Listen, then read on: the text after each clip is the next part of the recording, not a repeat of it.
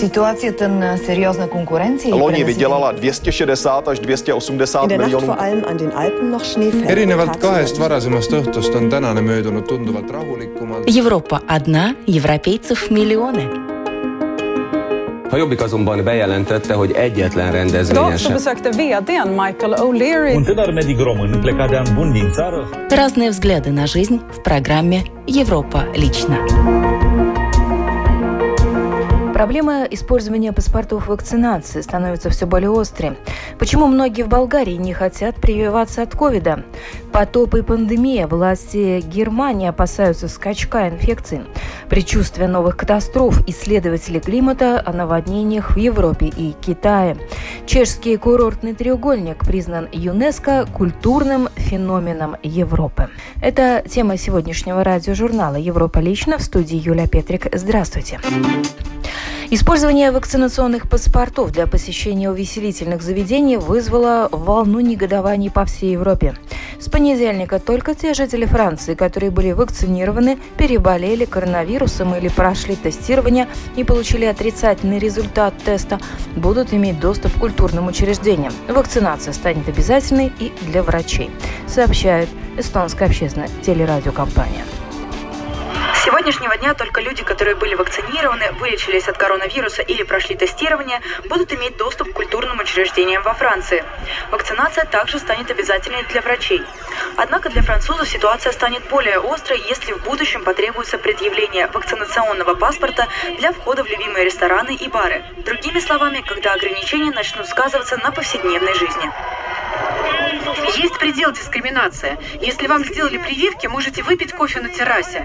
Но если вы не вакцинировались, пейте кофе на ходу. Это безумие. Сенат исключил террасы кафе из законопроекта в субботу вечером, продолжив работу по другому плану. В этот же день более 160 тысяч вышли на улицы во Франции с протестами против ужесточения ограничений, скандируя «Свобода». Чего стоит ваша свобода, когда вы говорите, что не хотите делать прививку, но завтра вы заразите своего отца, мать или меня? Я одновременно жертва вашей свободы. У вас был шанс защитить себя и меня. Я не поддерживаю истину. Я считаю, что в науке есть правда и ложь. Поэтому я буду продолжать работать, не покладая рук, мирно и с уважением к другим. И прежде всего в духе единства. Прежде всего я хочу призвать к единству. В субботу в нескольких регионах Европы также вспыхнули протесты против обязательной вакцинации. Полиция Греции была вынуждена применить слезоточивый газ и водометы в ответ на коктейли Молотова. В Риме люди вышли на улицы против решения правительства, которое разрешало в августе входить в учреждения культуры и рестораны только людям с сертификатом. Я выступаю за свою свободу, как за свободу других. Я против вакцины. Живи и дай жить другим. В свою очередь, Германия не намерена делать вакцинацию обязательной. Однако уже ранее при входе в определенные места нужно было иметь антитела, либо недавно полученный негативный тест на коронавирус. В Дании подобный сертификат действует уже с мая 2021 года. Так же, как в Люксембурге и в Венгрии, его нужно предъявлять при посещении ресторанов, баров, театров, кинотеатров и парикмахерских. Находящийся в эпицентре коронавируса Кипр также ввел так называемый Safe Pass, который является аналогом европейскому зеленому паспорту. А с августа в целях популяризации вакцинации на острове больше не будут проводиться бесплатные экспресс-тесты на антигены. В Латвии ковид-паспорта используются при входе в закрытые рестораны и бары, но на террасах можно сидеть и так. В Литве паспорт возможностей используется только для проведения занятий с детьми, посещения больниц, а также мероприятий, где есть стоячие места. Россия отказалась от использования QR-кода при входе в рестораны после того, как система была опробована в Москве в течение трех недель и привела к падению выручки заведений в среднем на 90%. В Финляндии и Швеции вакцинационные паспорта в ежедневное использование так и не вошли. Предчувствие новых катастроф. Эксперты отмечают, что наводнения, обрушившиеся на китайскую провинцию Хэнань, имеют много общего с наводнениями в Германии и Бельгии. Подробнее в сюжете Deutsche Welle.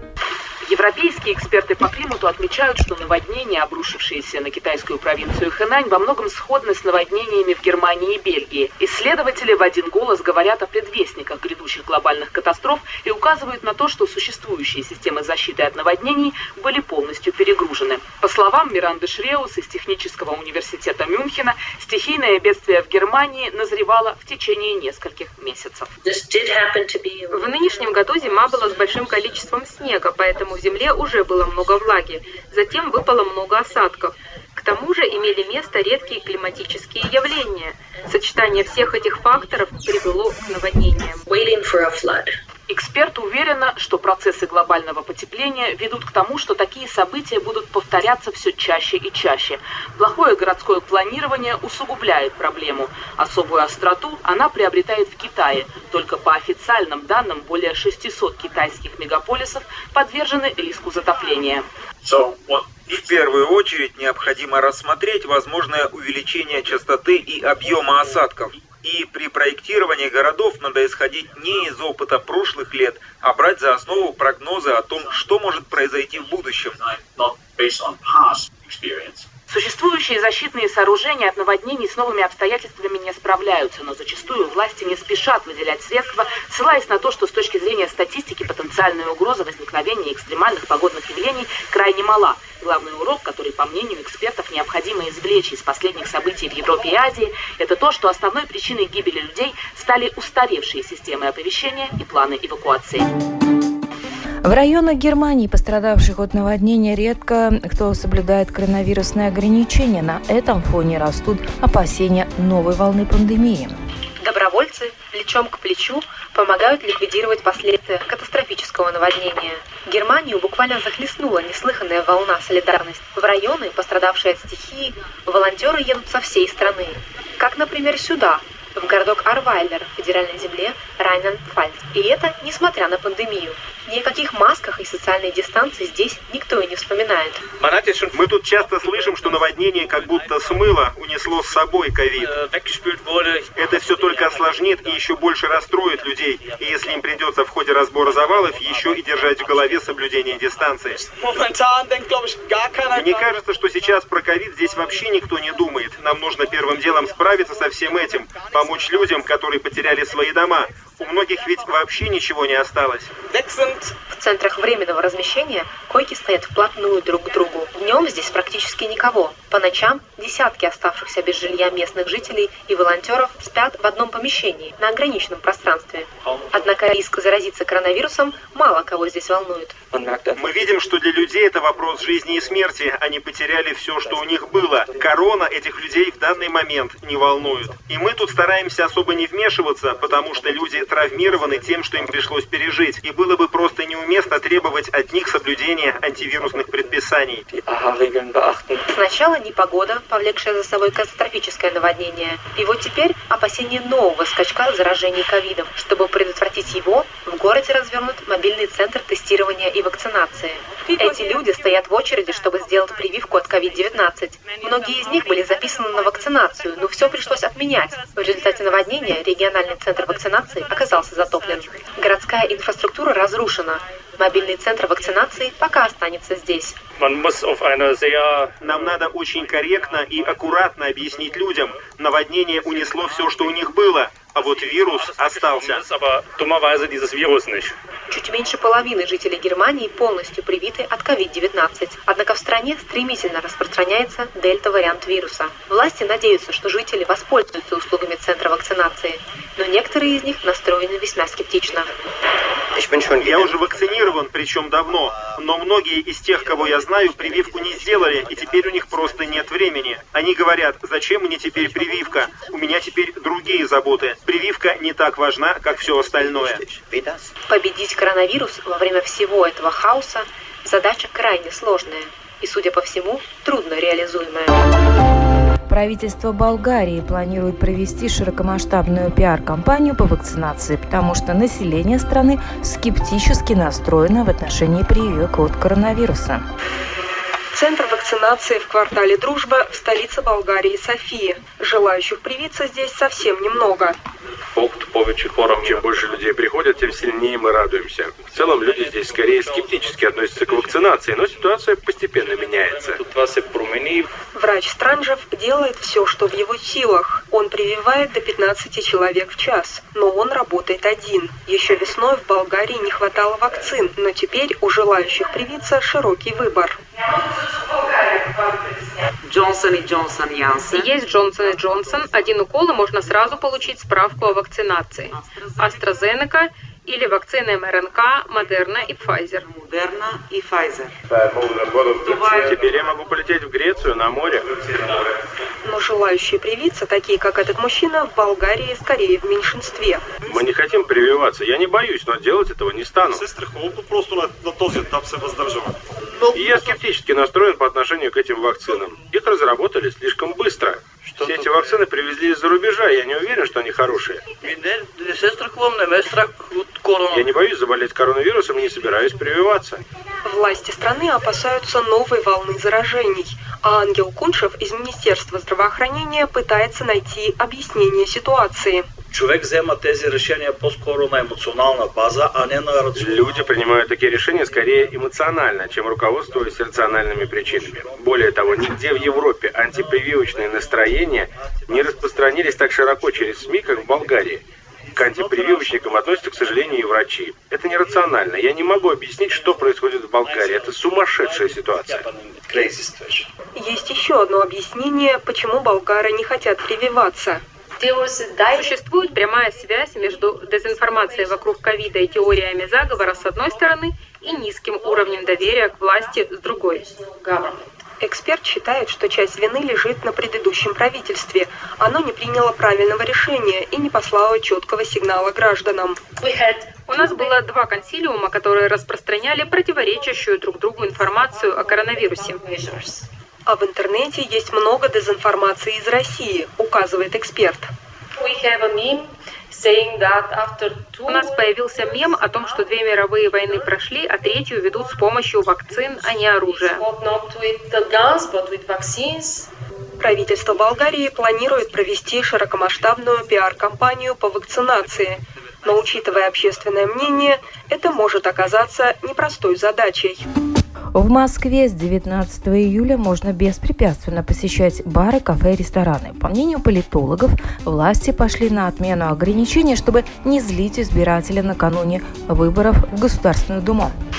Новость об отмене QR-кодов в этом баре на Пятницкой восприняли с большим воодушевлением, ведь нормально работать было невозможно, говорит бармен Антон.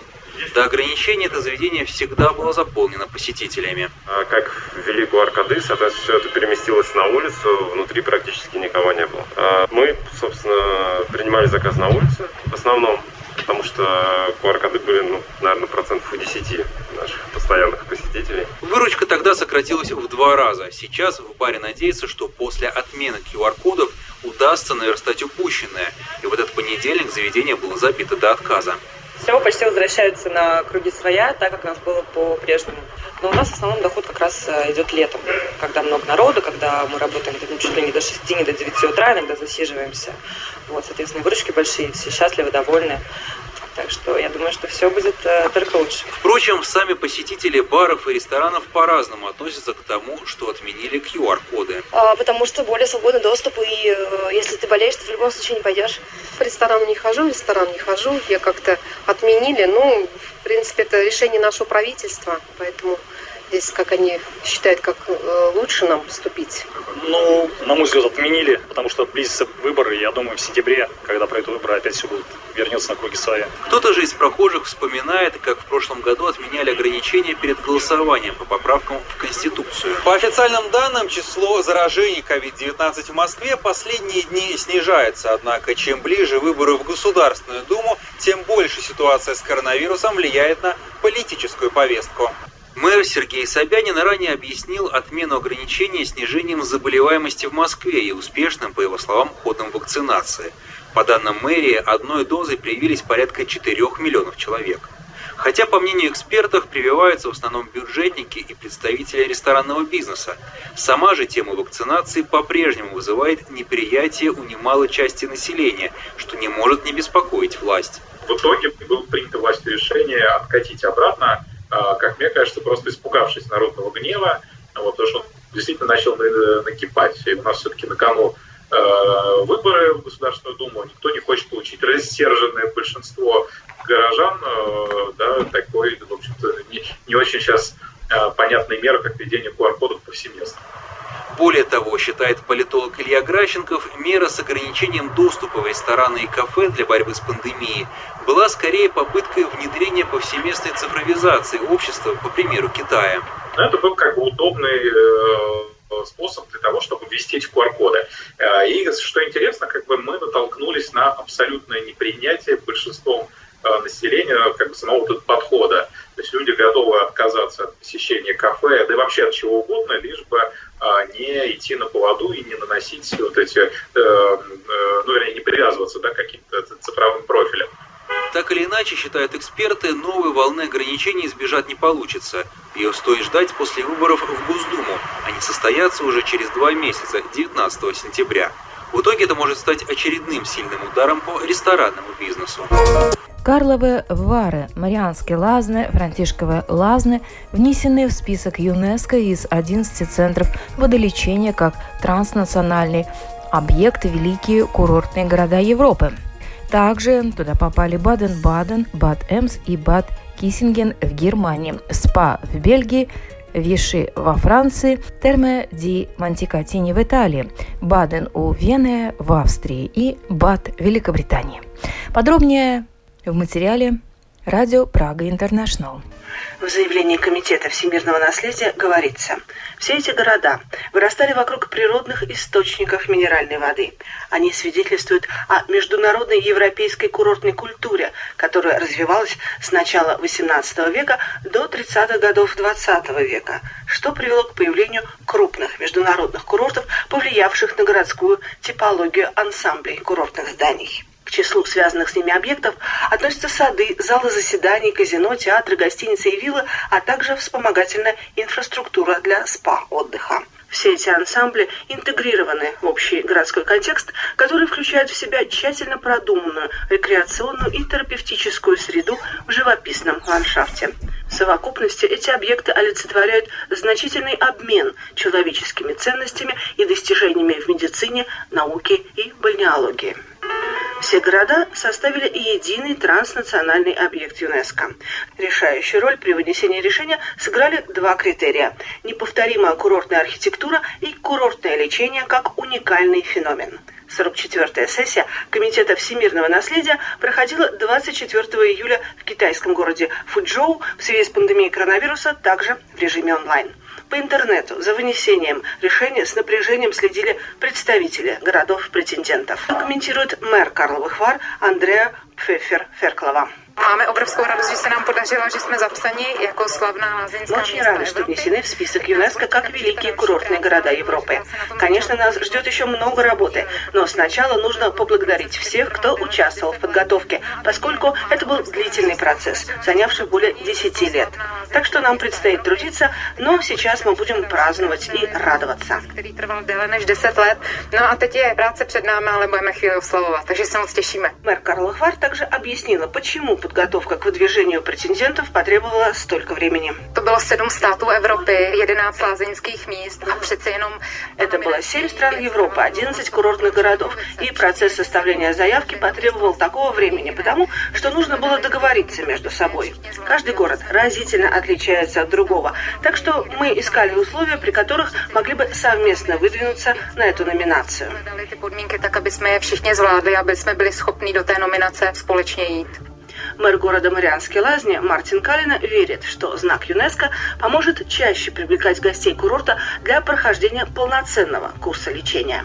My jsme se na to připravovali systematicky 10 let, takže já myslím, že ta příprava... Мы систематически готовились к этому 10 лет, так что подготовка была проведена хорошо. Разумеется, будут проделаны дальнейшие шаги. Мы выдвигались с тем, что хотим поддерживать не однодневный туризм, а длительное курортное лечение, обеспечивающее действие лечебных источников.